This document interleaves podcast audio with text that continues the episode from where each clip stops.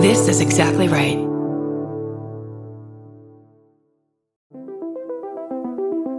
Hi, I'm Erin Welsh. And I'm Erin Allmann Updike, and we're the hosts of This Podcast Will Kill You on Exactly Right. We're back with our seventh season, which is bigger and better than ever. Because guess what? We're now a weekly show. This season, we're tackling everything from long COVID to norovirus, from the supplement industry to IVF, and so, so much more. New episodes drop every single Tuesday. Follow This Podcast Will Kill You wherever you get your podcasts. Scotty, Hey, Curdy B. you ready for this one? I'm always ready to laugh. All right. Fungus full of psychedelic drugs could cause cicadas' butts to fall off. Oh, it's cicada season on the East Coast, or maybe everywhere. Okay, let's uh, let's get into some bananas.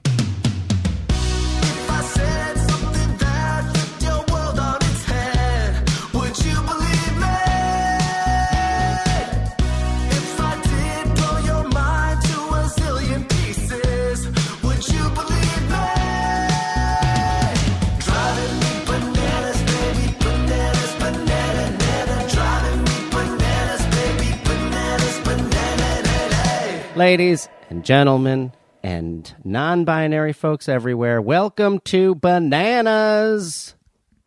I'm Scotty Landis. That's Kurt Braunohler. We're on the Exactly Right Network, and we're thrilled to be the silliest little news podcast you've ever heard. Kurt, how are you? I'm good. I do have one thing to say before we bring on our wonderful, wonderful guest, and that is Okay. Connecticut and New England in general. I am going to be at the Space Ballroom October 23rd, which is in Hamden, Connecticut, and it's a really, really. If you've never been to Space Ballroom, I it's just so fun. I've played there before with Eugene Mirman, and I love it. I'm very excited. Uh, tickets are all over the uh, Instagram and et cetera, et cetera. Um, Great, also, my voice is a little broken from Portland, but uh, those shows were amazing, and I missed very you, good, Scotty. Very good. Oh well, I'm sorry I wasn't there. I'm in Maryland eating crab cakes and watching lacrosse with my family. So I had to do uncle stuff. I'm an ultra uncle. I'm a power uncle, uh, and I hadn't really seen my nephews, and both their birthdays are in the same week. So I apologize, but I'll be there. Don't worry. I'll show up to the next one. No, you, do you no no obligation.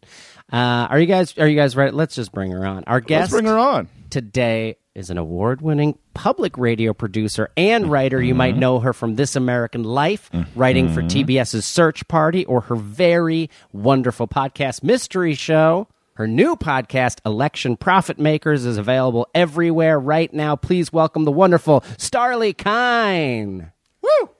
Thank you.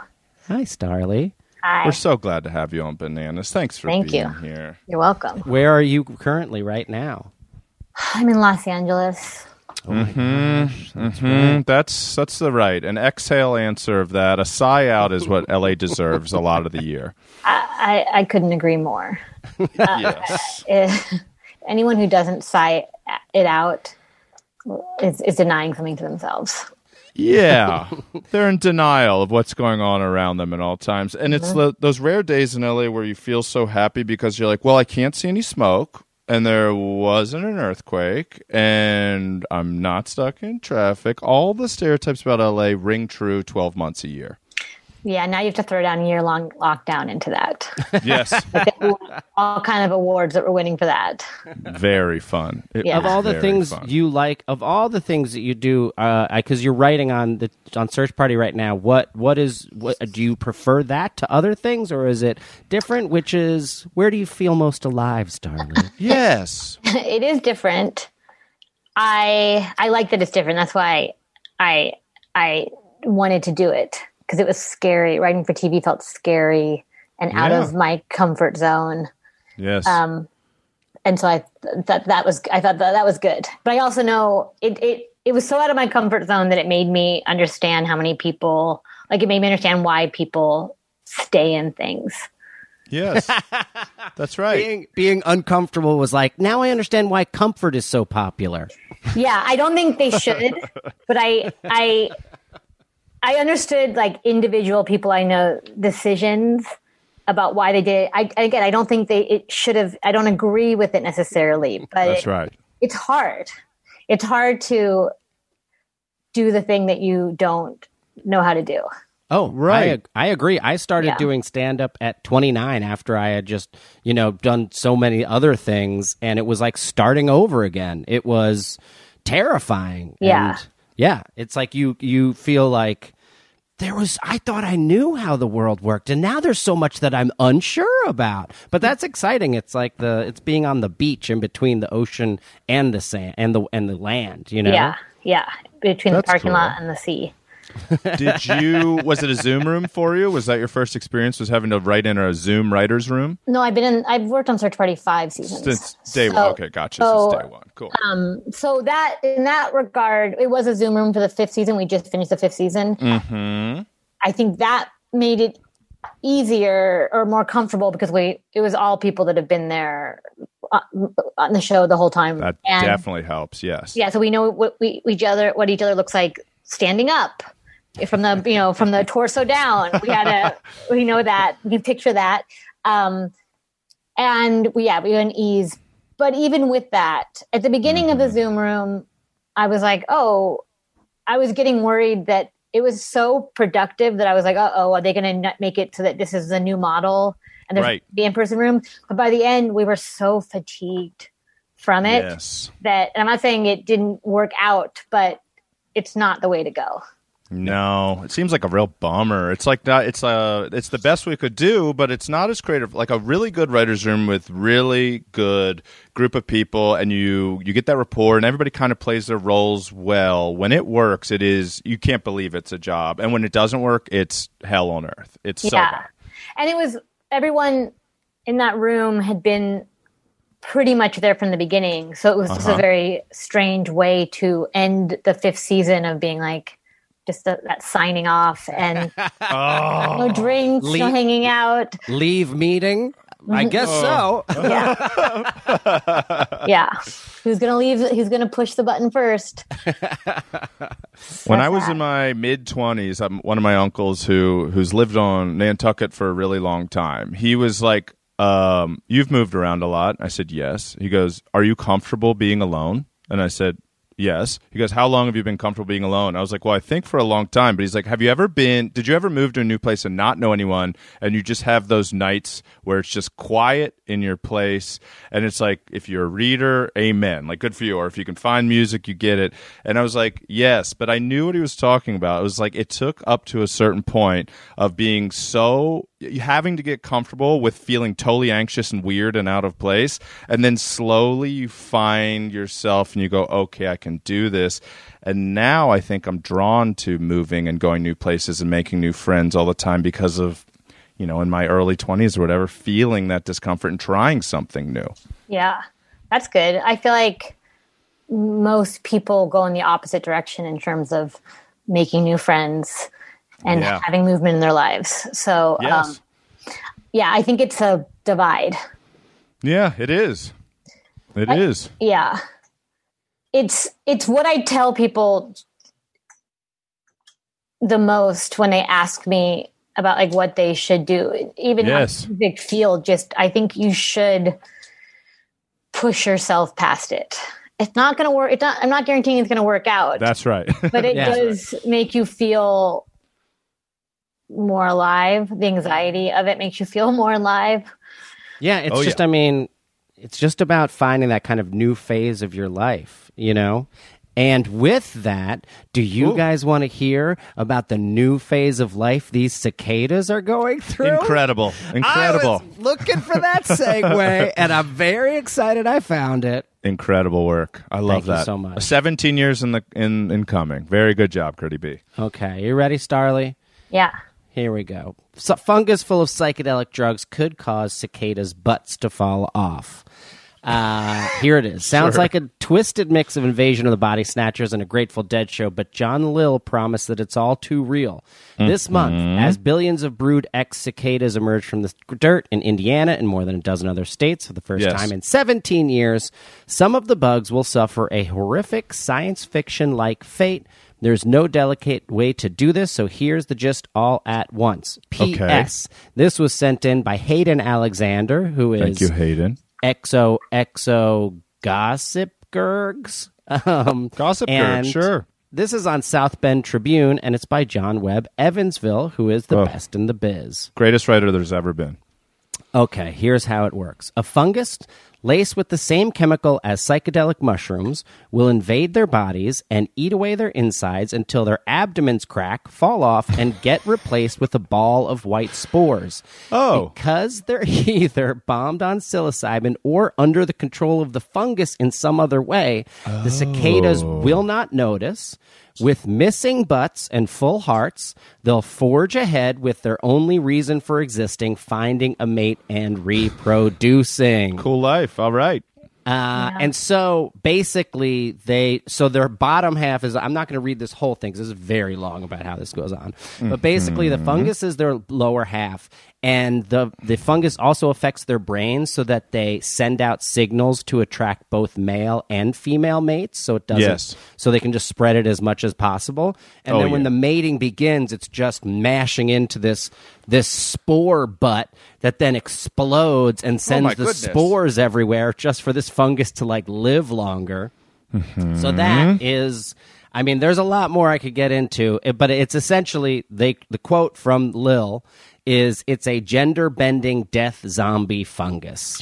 Ooh, nature finds a way. And then what is the mating part of it?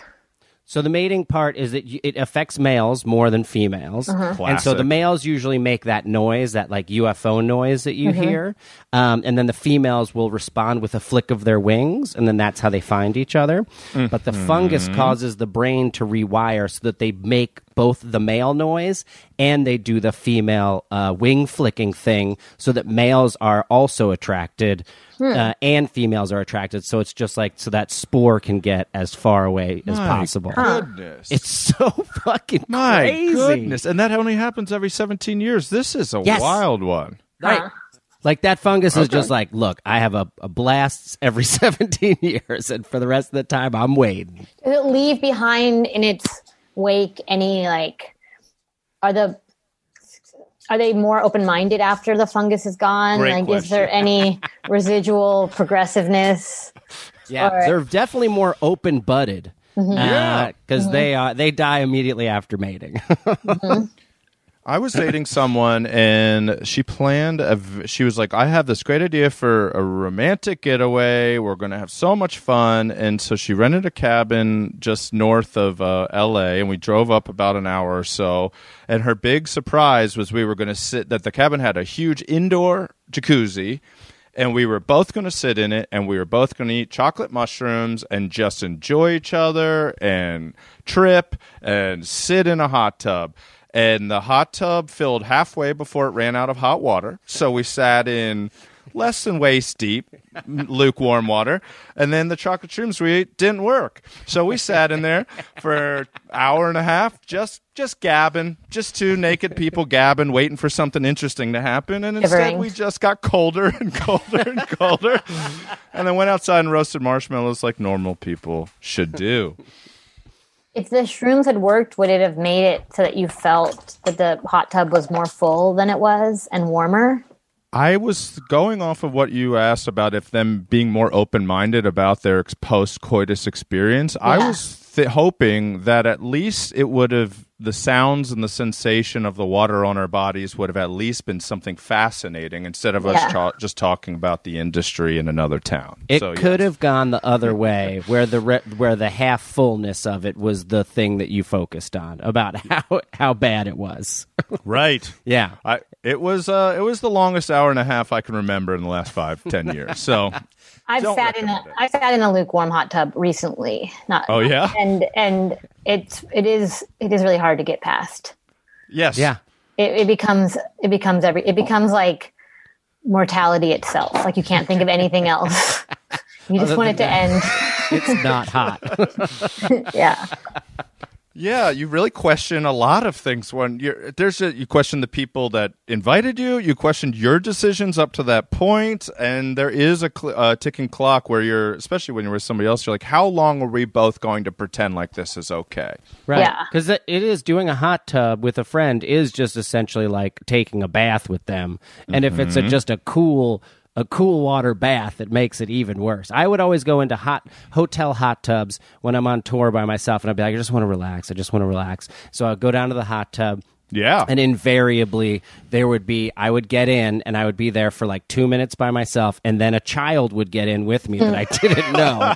and so it was always just like me trying to not make eye contact with a child who, and then it's just like, am I, should I not be here? I feel like I'm supposed to be in a hot tub. Is the child not supposed to be here? And then it would just be me awkwardly trying to not look at the child and then be like, I gotta get out, I gotta get out, I gotta get out. it was never relaxing. Yes. There's no opening sentence that makes that okay. Now that you're a dad, you'd probably be better at it, but up until that point, there's just no you can't really say anything to that kid, so you're better off avoiding them at all costs, and then you look even stranger. I, you know, I've tried that in the past because when I'm also on tour now that I have kids and I see people with kids, Yes. I'm always like so smiley, and I'm always just like, I, uh, I uh, have one of those at home, and they're always just like, what the fuck? Okay, who cares? This is not a connection for us. Yeah, No.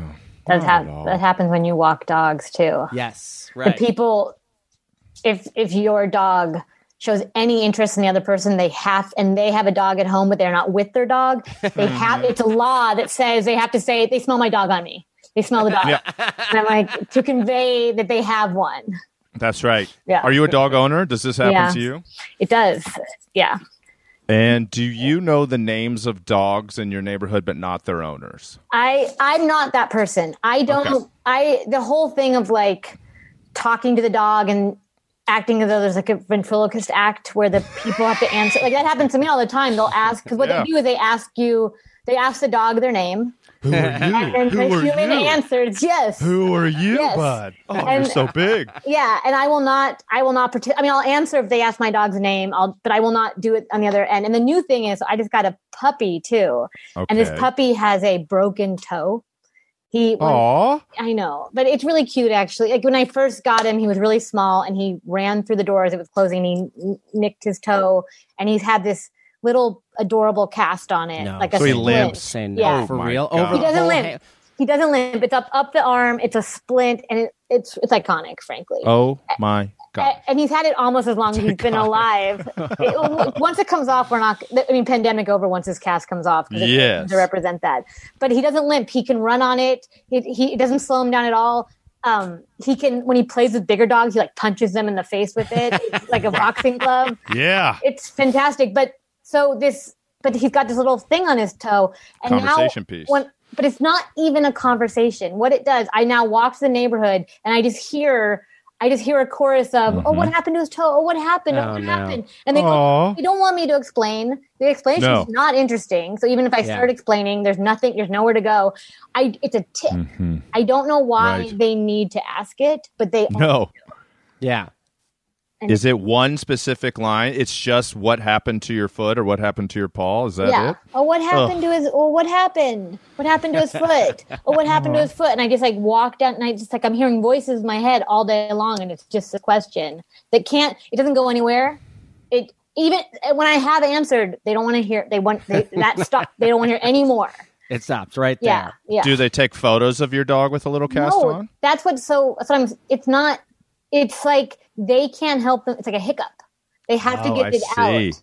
It really is like a tick. Like it has to come out of their body. But they don't. they're not. They they're never going to see this dog again. They have no relationship with them. Yeah, and they don't want to hear the answer.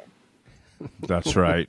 I do not right. recommend anyone having a puppy with a broken foot for this reason. Oh, of Gosh. course not. Imagine those dogs that have wheels for back legs. The ones Forget that it. just, gro- I mean, yeah, your life is over. You might That's as well it. just get a talk boy and just have it pre-recorded answers ready. Maybe with the wheels, they like they can fill in the gaps a little bit more. Like they just know something. It that's Something probably more. horrible. Yeah, that's probably more like oh, like a lot of a lot of sa- noise, like sympathetic sounds, and I really intense. I Yes. trying to show that convey that you feel sympathy for this dog. Yes. but they probably don't ask the question. Mine is That's enough of a mystery that they can't. They feel compelled to Yeah. put Right. it in question form. And it's going to have a nice full life. It's a puppy. So they know that this is just chapter one of this poor little pup's life. Yeah. And I'm you know the dogs that don't have anyone saying anything to them are the ones that have just their back two legs. Mm-hmm. Who are just running upright like a human and everyone's just like we're not talking. We're not going to say a goddamn thing. Get in the car. Yeah. Get in the car and lock the doors. There is a banshee on the loose. The videos of those dogs always, I'm like, it's it fills me with like hope and also makes me laugh a lot. You know, it's like Yes. he's doing it, and it's the funniest thing I've ever seen. That is what an alien will look like.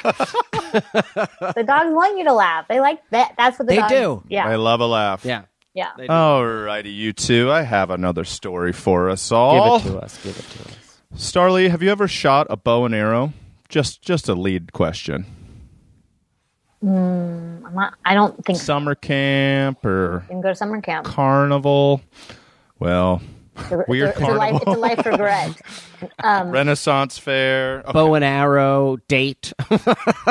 Oh God, that's probably going to be a thing. All those hatchet bars are huge. I Let's throw a hatchet. This I hate like a- those bars. I find that incredibly difficult. I went once and I was like, it's so difficult to throw a hatchet into a wall. I don't understand why this is just a very common thing now. well, is it? A, you said date bars do this, Yeah, it's like a play. You like throw hatchets into the wall. so it's that difficult.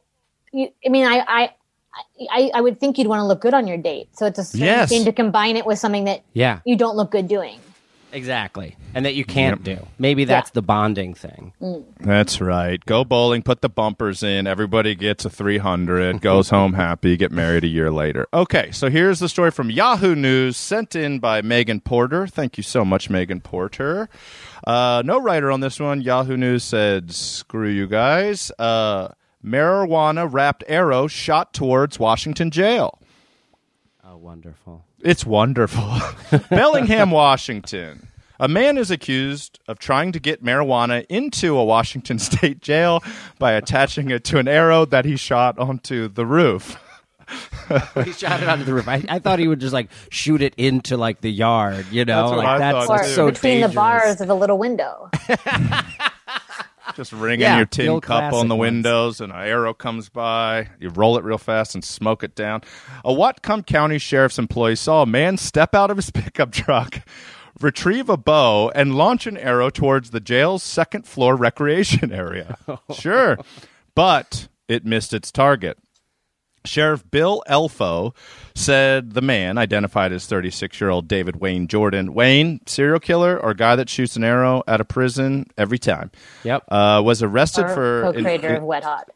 or co-creator. eh, well, middle name. Sorry. Yes, Wayne with a Y, not David Wain. Uh, was Wait, arrested. is his first name David? Isn't his middle name Wayne? David Wayne? David Wayne Jordan. David Wayne Jordan. It sounds like a Stella character. Looking Yeah. back, It does. It does.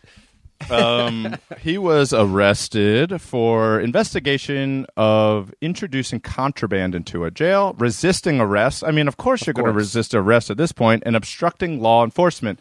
The Bellingham Herald reports that Jordan has served 20 days in jail earlier this month for assault and resisting arrest. So this guy was an inside man who became an outside man who tried to launch weed back into jail. The sheriff says Jordan uh, told deputies he had been aiming at a squirrel but he couldn't explain why attaching marijuana to the arrow would aid in squirrel hunting. so he had a story. Yeah, this story. Also, squirrel hunting. I go, I bow hunt. What? Squirrels. it take, you got to really, mostly. you got to spend a lot of time in the woods. You really got to get to know where they go.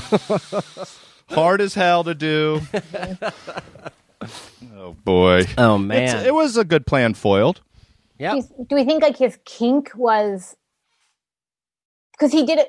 He did prison contraband while not being in prison because prison contraband's a thing mm-hmm. within prison, but he Oh, wasn't yeah. in prison, so he had to get it in there in order to then get himself. Back it's, it's a real long con to get in Yes. prison. Yes. Send the marijuana in first. Yes. Men- Then he goes gets arrested again. Yeah, it's a Yeah. three step plan. You get out of jail. Yeah. You find an arrow. You Yeah. buy some weed, and you shoot it back in, and then you get rearrested. I've got a theory. He was mm-hmm. already planning on getting rearrested, and he's Yes. like, "I got to do this. I got to go three. back in." But you know Oh. what? I definitely want to get high while I'm in there. I'm gonna shoot an arrow full of weed there. I'll get arrested for that. I'll go on in. Then I'll have weed when I'm in there. So it was like a red was here scenario.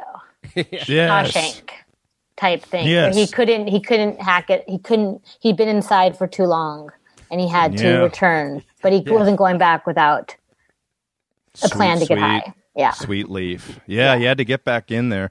But also, these are the kind of dumb crimes that if he had executed this, if he had shot weed to a fellow inmate and got away, an arrow doesn't make any noise. This is a genius plan, but instead it went really bad, and then his lie and excuse was incredible. He shouldn't have said anything, but the fact that he did just makes us love that David Wayne Jordan that much more.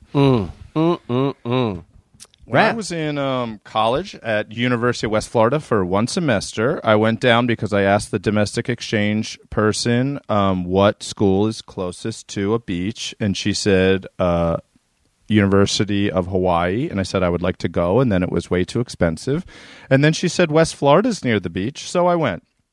And when I was there, I took only electives. So I took Spanish one, I took Hitchcock film studies, I took improv acting, and I took regular acting. Time out. Uh, who's, who's teaching improv down at uh, University of West Florida? Uh, it was a very nice woman David Wayne who taught. Jordan. It was David Wayne Jordan. It was David Wayne Jordan. That's why I picked this story. I miss him He's so like, much. say you're so okay. This is the scenario. You're with a bow and arrow, and you're hunting. What are you hunting? What are you hunting? You tell me. Tell me. Oh gosh, she was a really nice woman that went page for page from the Stella Adler Perfect. improv handbook where we would just open not like um we didn't go page by page just you start at page 1 and end at 300 she would just flip to a page and whatever exercise was on that page we would do that improv so all of us thought we were going to naturally be on SNL within 6 months of taking this class. And there's one kid i think his name was dusty or dustin and i don't really recall because he stood in the corner and scowled at everybody and never participated and i'm sure he failed the class. But one day he was waiting out by my friend russ's car in the parking lot when we were leaving improv class and he's just standing there and we're like hey man and he's like i need a ride and so Russ says, okay. And so the guy tells us where he lives. And over about the first 15 minutes of this drive, not a word is said from Dusty in the back seat. Nothing. Just sitting there scowling, hat pulled down, probably had a dip in. And finally, Russ goes, uh, You don't say a lot, do you? You're not, you know, like you're a man of few words back there. And Dusty just goes, I will answer any question you ask me. so now the intensity in this in this traveling car going to Gulf Breeze is it's very awkward. And so Russ just jumps in, tries to shock him, and goes, Would you have sex with a dead person? And Dusty waits a long, long drawn out beat and says, "Well, how long have they been dead?" and so, so then the conversation gets way more interesting. So we, I start laughing right away. Russ and Dusty are getting into it and saying, "Well, like, is that person still warm? Were they attractive before they died? All those kind of dumb details." So it gets quiet again, and we're pretty close to this dude's house. And then Russ goes, uh, "So is it a yes or no?" And Dusty goes, "Well, how did how did they die?" And so I'm crying, laughing, and I go, "Why does that matter?" He goes, "Well, it matters, Scotty. If they had a heart attack, it's a lot different than getting shot with a bow and arrow." Gets out of the car at the red light, walks into the woods to a shitty apartment complex, and I never saw him in improv class ever again. I flipped some trigger. also, I totally understand his argument. oh, so if you're out there, Dusty, I, I hope, I hope you don't own a bow, bow and arrow. That's Is it- what I really hope. Is it that different being shot and being killed with a bow and arrow? Like if you had to you're- pick the two two examples of contrasting ways of dying Right, heart on the attack or being shot spectrum. bow and arrow. oh, heart attack. It was heart. Oh, heart attack was Yeah, the first heart attack. Heart attack was or shot bow and a arrow? Mm, I still think it's not that that far as far as you can go in the. Oh yeah, This is why he Oh, yeah. he should. This is this is, he had, he didn't absorb anything from improv class. no, No, not at all. No, No. he definitely. I, yeah, he's not a guy who's like, who? What's the most different thing from Yeah. a heart attack? He didn't really think in that his far. in his mind, he probably went heart attack. When you bow and arrow often gets shot in the heart, so he did like in his mind he went word association to the Yes, m- most similar. Yes. Or his just visual was uh, when I picture bow and arrow death, it's to the back, an arrow to the back, face down, kind of elegant, classic and historic. I bet he pictured straight through the face. That's what old. That's That's interesting what that you. Dusty was It's thinking. interesting that you picture th- through the back, Where do you picture it? Or ma- multiple arrows, right in the heart. right square oh. in the heart. Yeah, I What a picture it romantic in the starlet. thigh. thigh, thigh. thigh death, slow, Yeah. painful death. and then like infection sets in. Yeah, just limping around. and it's Maybe still there, you know, attack you. because you don't want to pull it out because it's going to bleed out. You're in it. You're uh-huh. somewhere where you're running away from something in that situation. And then you know? how long? Wow. How long do you live before? Like, is it years pass? Or like a Civil War general, or you on an old wooden crutch with a missing leg? I never take it out because it's a lesson that I learned. It's like a splinter; it'll work its way through. it's worked one inch per year. this is like a new dream analysis. I think we stumbled upon something. Like, do I am I afraid of being stabbed in the back? And Yeah. Starlee, are you? Do you have a vulnerable heart? Are you afraid of being hurt and love? And Kurt, yeah, Kurt, I you got want bad have knees these something days. to talk about with people. Desperate for something to talk. it should be the. Just It be should, unique. it should be how we start conversations post pandemic. If you Yeah. need something, you're- Exactly, because it's not like what have you been doing. It's just Yeah. like, listen, you get shot with an arrow where you want it. Bananimals, if you're listening to this and your partner isn't, tonight, some point around dinner or afterward, just turn to your partner and say, when you picture somebody being shot and killed with an arrow, where's that arrow sticking out of? And let us know. yeah. All right, love let's it. tease one before we take a break. Uh, you ready for a tease, guys? Tease us up, buddy boy. All righty, here it is. How Jesus' foreskin became one of Christianity's most coveted relics and then disappeared. Wow. Bananas.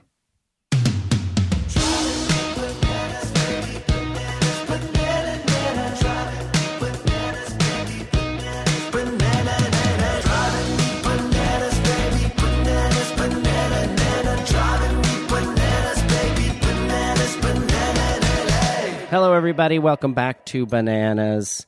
Uh, if you haven't yet, do us a favor right now. Go on to iTunes and give us give us a little review, whatever you think, whatever you think we deserve.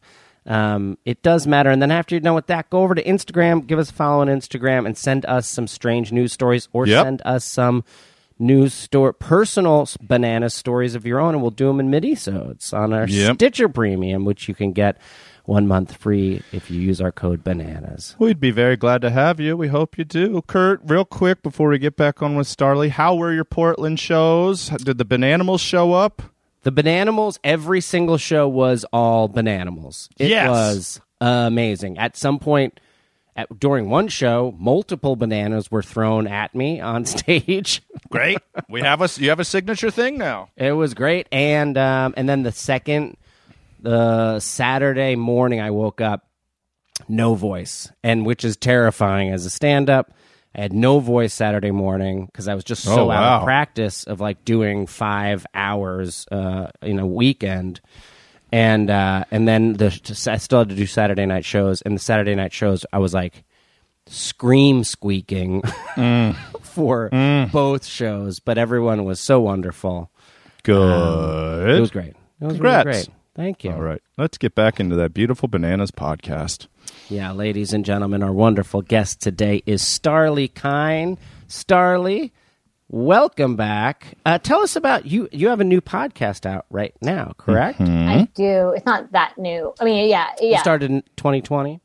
it started in well, the first, the first season we did we did a limited run season in 2016 Wow. So- Whoa. because the podcast is called Election Profit Makers, and we bet Ah. on Uh, political outcomes on this website called predictit.org where you can bet real money and and and, and win or lose. that's so fun. And the reason we started this was because so my co-hosts are David Rees and John Kimball. They grew up together in North Carolina. They're childhood friends, been friends the whole time.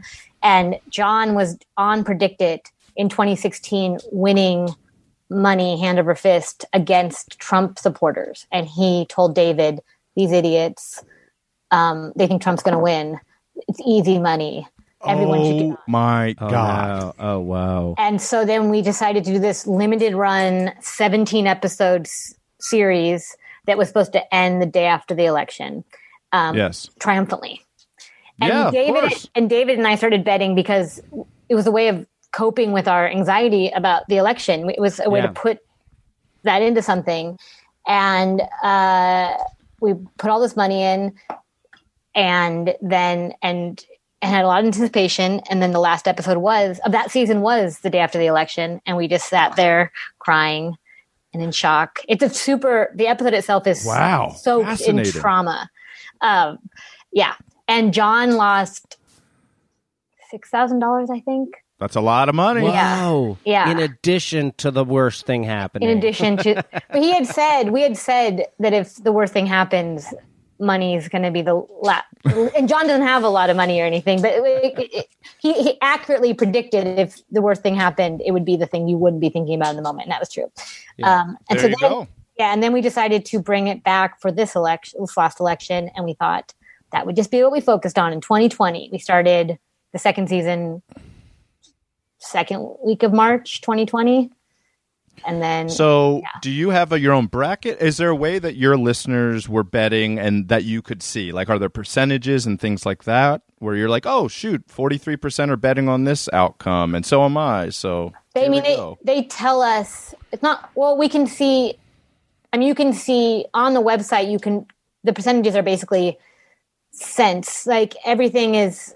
You, the, uh, a do, everything adds up to a dollar, and so like right now, Andrew Yang has forty three cent is going for forty three cents in the New York mayoral primary. Okay. Interesting. Yeah, that was a All right. big. That was a big. Um, that was a very exciting day yesterday when we recorded because that was the most action we'd seen in real time when um, Andrew Yang dipped in real time. 'Cause Oh, whoa. While you were recording. Yeah, and that never happens. Um, You're just high fiving, like ticker tapes flying in the air. we got it. well, normally we're shopping. nor- John. John won ten thousand dollars on the last election. He had a he had a Wow. real um, he had a real comeback. Wow. um, and uh, but the rest David and I we, normally we yeah that doesn't happen to us, but um, yeah it's a way it's a way of talking about what's going on and putting our money where our mouth is. Sounds fun. Yeah, See you in two years. I'll get in on the next we're one. still Yeah. we're still doing it. We're still we we, we we were supposed to end on the inauguration and we kept going. So right now we're talking I a lot see. about the mayoral um, primary, which is very exciting. The very first time I went to a casino, I was 18 in Montreal, and I had never been, and it felt, and the U.S. dollar was very strong, so we were just pulling slot machines and having so much fun. My three friends and I were were drinking, we're having a Montreal weekend, and we couldn't lose. I would walk up to a slot machine next to a group of people playing slot machines. I would literally say out loud, "This is easy." Pull it, win about four dollars, take the coins, walk on to somewhere else. My other friends were doing it too. We were just drunk guys winning a lot, and we all left. I don't know with a college amount of money, maybe like three hundred dollars, and we felt like we were billionaires. Right. I have never won since. I have never won. I don't like gambling. I don't do it. I go play video roulette when I'm in Vegas because they bring you free drinks and you don't have to bet every time. But man, I uh, my luck ran out in Montreal, and I, I think I'm done with gambling. Yeah. yeah. But but I could. Get It's good that you know where it ran out, though. It's good to be able Yes. to trace, for, like, if you need to go find it. oh, yeah. You got to go back to that. Yeah. That Gotta go Gotta back back to to Wild It's like- Cherry. I oh, got to it's- go it's Wild like- Cherries. It's like big. Yep. You got to go and way. reverse it. got to Oh, right, you reverse gotta go the, and like the curse. lose a lot so that you can then win everywhere else. We got to go to that exact same slot machine. You got to dust it off and put the same and like wear the same clothes you were wearing from Dust that day it off like in no college. one's used that slot machine since Scotty hasn't. It's not Well, even it's a- plugged It's a magic. Yes. yes. And then I'll go, this is hard, and pull it really sadly, and I'll just dump so many coins I drown like Scrooge McDuck. It'll be perfect. Mm-hmm. Curdy, what was that story you teased us up with? it's a strange one, and it's a historical banana story. Wow. Uh, this Old was Steph bananas. sent in by Steph Frenette. Thanks, Steph Uh, Frenette. and it is from CBC, our favorite, our favorite broadcasters. Uh, how Yeah. Jesus foreskin became one of Christianity's most coveted relics and then disappeared. Wow. So this was I'm written riveted. by Nicola Luksic. Oh, Uh, nobody better to cover Jesus' foreskin than Nicola Rustic. He's the Ruxick. What is it? Ruck, Ruck. He's the best in the biz. That's I think he it's a woman. I think it's a woman. Nicola Luksic. Oh, Nicola. she is the best in the biz. Not like not like Tesla. Right. Yeah, Nikola. Oh well, Nikola Tesla, right? He was Yeah. Nikola as well. Maybe Mm-hmm. That's it's what I I was going. Starlee, Yeah. Starlee, and I were linked up. Heir I don't know heart. these. I don't understand these Canadian names. Okay, here it is. The University of Alberta PhD student James White always starts with a quick disclaimer before telling people about his thesis topic. I usually mm-hmm. provide a one minute introduction, warn them what I'm working on is kind of strange. And Okay. the typical reaction is usually laughter or kind of a response, really? Uh, his thesis, which we'll be defending in September, is called Ring of Flesh, the late medieval devotion to the holy foreskin. It is pretty good. I think Pretty Ring good of Flesh- title. Pretty good. Yeah. Um, and then he says the the idea is, and I'm like jumping around from this article, so I apo- I apologize to Please Nicola. Uh, the idea is that Jesus, as a Jewish boy, was circumcised when he was eight days old, like Jewish Hell boys yeah. are. And in the Middle Ages, people developed this idea that his foreskin might still exist That's a on magic. Earth. Oh. Yeah. And that first off that it would still exist and Yeah. they developed a devotion to it. You know, like a thousand years after uh after the foreskin was lopped off, it just happened to hang around on hang out on Earth. Totally normal. Is it is it like a anthropomorphized foreskin? no, it- it's l- his literal foreskin. Yeah, I know, but they're uh, Oh. they're talking about it like where's it like that it's hanging out Is it on at, a at bars and clubs and stuff. Like, is, it, is, it, is it sitting? having a I drink. I need to show you having something. a drink. Yeah, I don't know what Je- we, maybe Jesus' foreskin was could do things that we he could do things that we couldn't do. So maybe If his Jesus was magic, his foreskin can probably do a bunch of stuff we had hadn't anticipated foreskin Yeah. doing. Yeah. yeah. Uh, so he he says, I think studying the holy foreskin is a nice ego check for all of us. People 700 years in the future are going to think we're pretty strange too. Yes. Right? Or right now. I think he's strange right now, even. That's Yeah, and funny also that- like if nothing happened even in this in recent memory for him to think that people looking back from the future are going to think we were strange. Uh, he for some reason he references L. He references Graceland uh, later in this article. He's like, Graceland's going to be pretty weird to people. And it's like, is it? Yeah, just like Jesus's foreskin. Graceland. So the he says this is where it all started, and this Okay. is pretty. I think this is the best part of the article. Uh, so the first mention of Jesus' circumcision can be found in book Luke two twenty one. Uh, he says, "You know what probably happened was some clever relic collectors were thumbing through the Bible. When Yep. they got to the book of Luke, they read Oh. the part about Christ being circumcised on his eighth day." Said David Farley, author of "An Irreverent Curiosity in Search of Church's Strangest Relics." Cool book. Uh, and one of them had a light bulb moment and thought, whoa, we could really make a heavenly sum if we, you know, told monks and priests and so on we had a piece of Christ's flesh for sale. yeah. I think this is what happened, by the way. Oh, I'm, I'm 100%. with these. I'm with this guy or gal. Uh, and then, so there were there were dozens of them essentially, and they were all over the place. And like a town would be really special. Like people would be very excited. People would visit because they're like they've got Jesus's dick skin, you know. And Yeah, would, they like, did. Go and visit. And it would just be like a little like the Pope had one. The Pope had one that was like given to him by a king. I think Charlemagne. I'm not positive about that. Don't quote me on that one. I like that. Um, but yeah, so like everybody, I just love. I mean, go, growing up Catholic, that that investment, that Yes. investment of power into everyday objects was so common Yes, around my house. uh, Like literally, because my my aunt was a nun. And so my mom would have like she'd be like, "That is holy water blessed by the Pope," and it was just slowly eva- It was like in a Tupperware container, just slowly evaporating.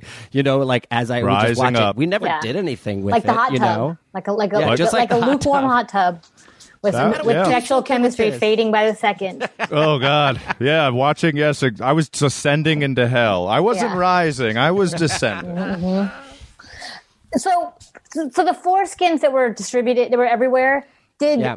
do we think those came from somebody? Those came from some people, men. yeah. Do you think there are men who know that their foreskin was used for that and are living Yeah. with that secret? That's interesting. Well, also having a little bit of the god complex because their foreskin is it, the god complex theory backfiring because these guys actually did feel like gods. Yeah, there's a, there's a, some there's some guy at a bar in thirteen fourteen just like eating an onion raw and like leaning over to a lady like you know my dick skin was used as the Christ dick skin. No, because he would be murdered, right? He would just be like murdered as a heretic. But he would know, so it would infuse him with a, a little pep. Oh yeah, because he knew something. Yeah, he knew the Pope had his foreskin in his private chambers. yeah.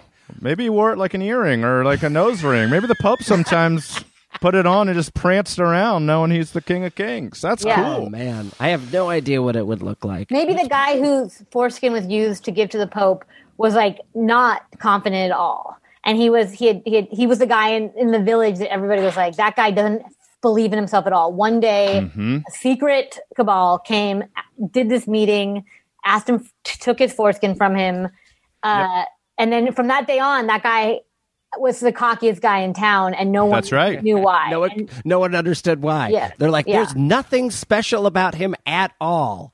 And he's like, mm, I know something. Yeah. I The equivalent of, like, when- that pond. when when the nerd takes off their glasses and they Yeah. become the, the stud. yes, 80s movies loved that thing. It was like it takes one little thing and now you're the hottest guy in high school. Yeah. It was a better time. Yeah, so 12 to 13 and I guess these are child size. We're talking 8 days. which is newborn size. Well, And I also- hope they're out there. If it's like eight days, I mean, like I, my my son was not circumcised, so I don't know what the. But it's got to be the teeny, teeny, tiniest piece of flesh. Nobody And kept that. dried. It's got to be just like literally they're walking around like with like a a, a smut. Like here it is. It's the. It's like a. Probably looks like a, uh, uh, Cheerio. it probably looks like mushrooms actually, like a pe- when you do mushrooms, Yeah. a piece of a piece of mushrooms. Yeah. I think it would Shrimp- look. I think it would look like a like a, a half of a millimeter long piece of noodle, like dried noodle. Mm-hmm. think that tiny. It's very pe- a child's a newborn's penis is incredibly teeny tiny. Thank and you. like just the the foreskin is so teeny teeny tiny. It's not like because you. whenever I think of foreskin, I always think of like an an adult's penis, and Of like course that you do. part is like ringed off somehow. But it's Our just good buddy so Flula little. got circumcised at like thirty as like a bit. Yeah, he did it As like a and he like doc- yeah he like documented it. Flula yeah twenty nine or something. Yeah, Flula Borg, the comedian and actor. Uh, you can now see him as Javelin on uh, what's that movie called? And I'm blanking. Suicide Squad two. But uh, yeah, he did it and documented it as an adult. My, Oh my God. friend just did it for the first time. What? Wow. in his 30s and he's british and Uh-huh. he had always wanted to but in in the uk they do it even before Yeah. they did it less. Um and i've actually had never seen The other team. I, I yeah i'd never had seen anyone uncircumcised. And so Got it. and he he's gay. And he showed like ceremonially we were all at a party and he showed uh, he showed it to us because he was about to be it was about to be he, he's about to part with it. And i had never seen it. And so it was like this it was like we we, we both got something out of the deal because he got it to be witnessed for the last time um, not by the last time but like uh, by a crowd and then and Yeah. then i got to see Now that was, that's the only time i've ever seen it Yeah. If Yeah. you thought the Jenny Craig before and after photos were spicy, wait till your friend whips out the before and after uh, His circumcised shot. penis. But he, but what I didn't realize, he got to like he worked with the doctor. Like you get to like it's like he showed pictures of which one of what he wanted. Oh, really? The kind Right. of hmm the kind of there's different cut cuts. Uh, There are. yeah. Yeah. And he um he worked very closely with it was a, it was a collaborative effort. Crinkle, Oh, I am- waffle. I'm fascinated. I am fascinated. I had no idea about any of that. Sorry. I The dogs are getting riled up by this conversation. They like it too. We're all excited Well, about. it- I think my dog it, it, it hits it hits it hits it hits home with Uh, been there. Yeah. Hey, this you're giving me the perfect segue into a story I wasn't going to do, but now we're going for it.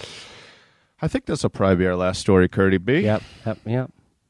This was sent in by not underscore a underscore mop underscore. Before you go in, Scotty, I just want everyone listening to know that every once in a while, Scotty has a, a virtual background of bananas. Yes. And every once in a while, the Zoom doesn't recognize the microphone, and it looks like he's talking into a handful of bananas.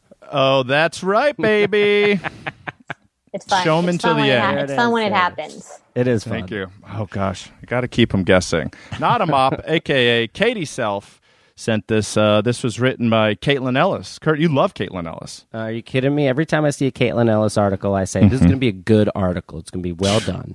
Absolutely, because she writes for our favorite publication, maybe in in the galaxy, newshub.co.new Zealand.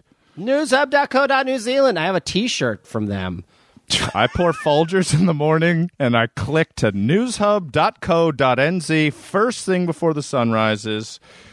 Study finds six per- six percent of Americans believe they would win a fight against a grizzly bear. oh my gosh! Six percent. That is. Oh gosh! what And did the they? re- did they also like? I would like to see a cross map of like the percentage of Americans at meth on meth at the one time. you know I mean? Yes, because it's probably six percent. Yes, that's right. And I um, I did also steal the infographic. So after I read the article, we can do a quick rundown of the percentage of Americans that think they could beat this animal in a fight. We'll go through that in just a second. So, anyways, in a survey, YouGov asked Americans if they thought they could triumph in a battle against certain animals without any weapons. That is such a crucial detail. We are a tool using species.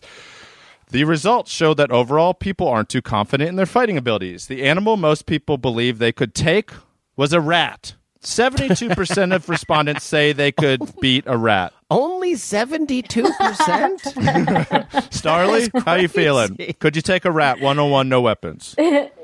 This is like once the rat's been caught, right? Like it's not just.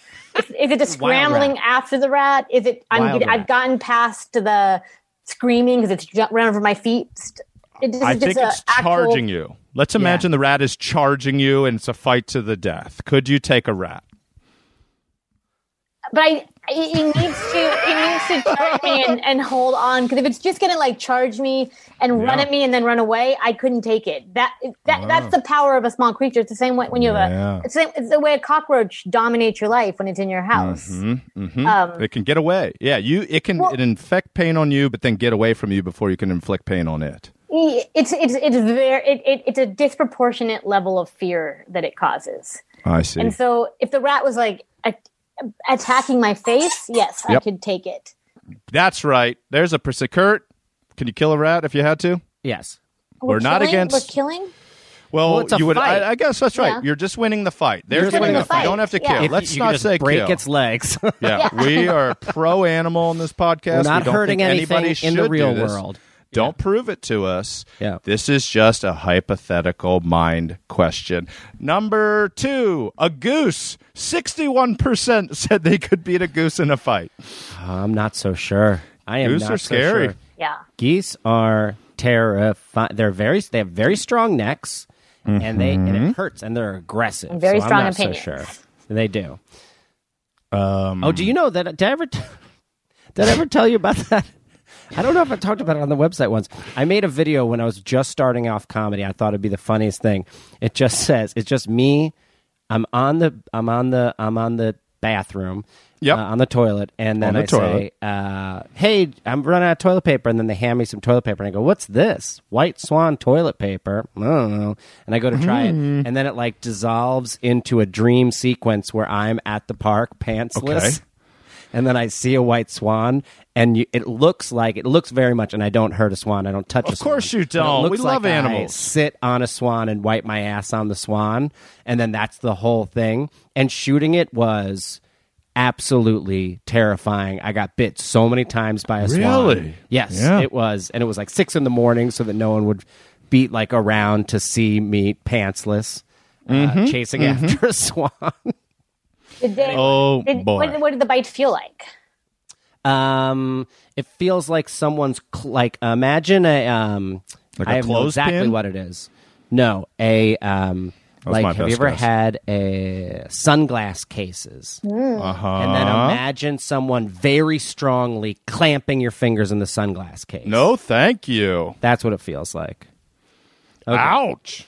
I feel like we should have it uh, handy all referen- references for what every bite feels like. Every Okay, bite, every good. sting. I think a rat bite probably feels worse. That's got to be a gross, gross bite. Yeah, I've never been bitten by a rat. Oh, it hurts. They have little pointy teeth. I had a rat in the 80s named Cal Ratkin, and uh, he was Yeah. okay. He was a pretty good rat, and then he got very big and started to get aggressive. It was a lab rat, and then he did start to bite us, and then he magically stopped biting us and went somewhere else. So that can happen too. We want a different kind of war. Uh, I'll give you the rundown. Oh, so um, so, despite the data showing most people aren't very sure of their fighting abilities, there is a small population of people, Kurt, as you said, possibly meth users, um, who believe they could take down a gorilla, an elephant, or even a lion. It's people who've never seen these animals. I think.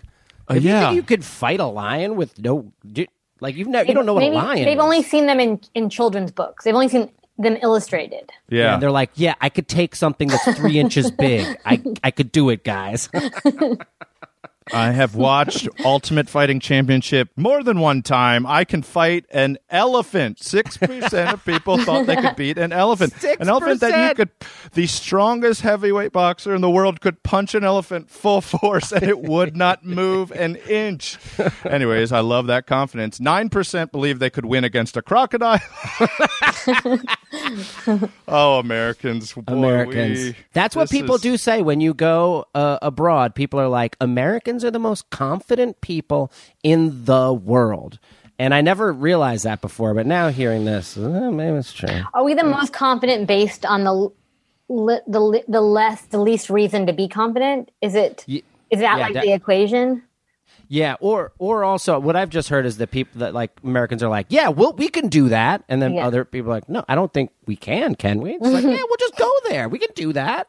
Yeah, or they're working. smart enough to go, and why would you want to? We don't want to do that. It's like the challenge. How many people do we know in life that you're like, I'm one of those people. If you say I can't do something, I'm going to do it twice as hard. That's that's the most American reality show oh. mentality of all time. Oh. And And, it's I'm like, the, also- I'm like, you can't do it. I'm like, sounds great to me.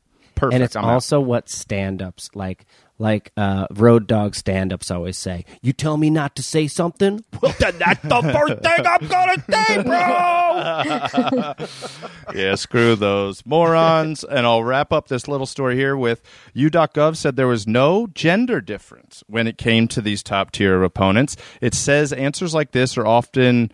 Uh, are often whittled down to quote male overconfidence end quote but in this case men and women are quote about as likely to think they could beat a grizzly bear a lion a gorilla or a crocodile but gender differences did begin to show up when asked about you guessed it, you two. Wolves and kangaroos.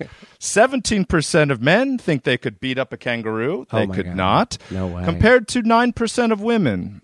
They asked 1,224 U.S. adults April 12th or April 13th in 2021, and they were over age 18. So 1,200 people. So whatever that math is, I love that it's- 6%. it's like a pretty good that's a pretty good That's a pool. pretty good Yeah. survey. Asking a That's a good people. poll. Yeah. Oh, Starlee, uh, plug whatever you want to Plug plug. Tell us whatever you want to tell us before we let you go off into this wonderful world. Um, Election Profit Makers is the podcast. It's funny. It's not just about you don't have to bet, and it is we don't just talk about betting. And Search Party, Search Party season four, all the search one through four is available on Oh, yeah. HBO Max. Fifth season will be out at some point. Um, Exciting. So watch the stuff that's out now in the future. Remember when I remember my words and then watch it then yeah. too. Thank you. It's almost impossible to get five seasons of a TV show on now. So congratulations I on being a hit comedy show with a great through line, with a great mystery and runner. It's a great show. Thank you. Yeah. Well, thank you so much, Starlee, for coming on the show. You're welcome. It was so fun. Bananas. Bananas.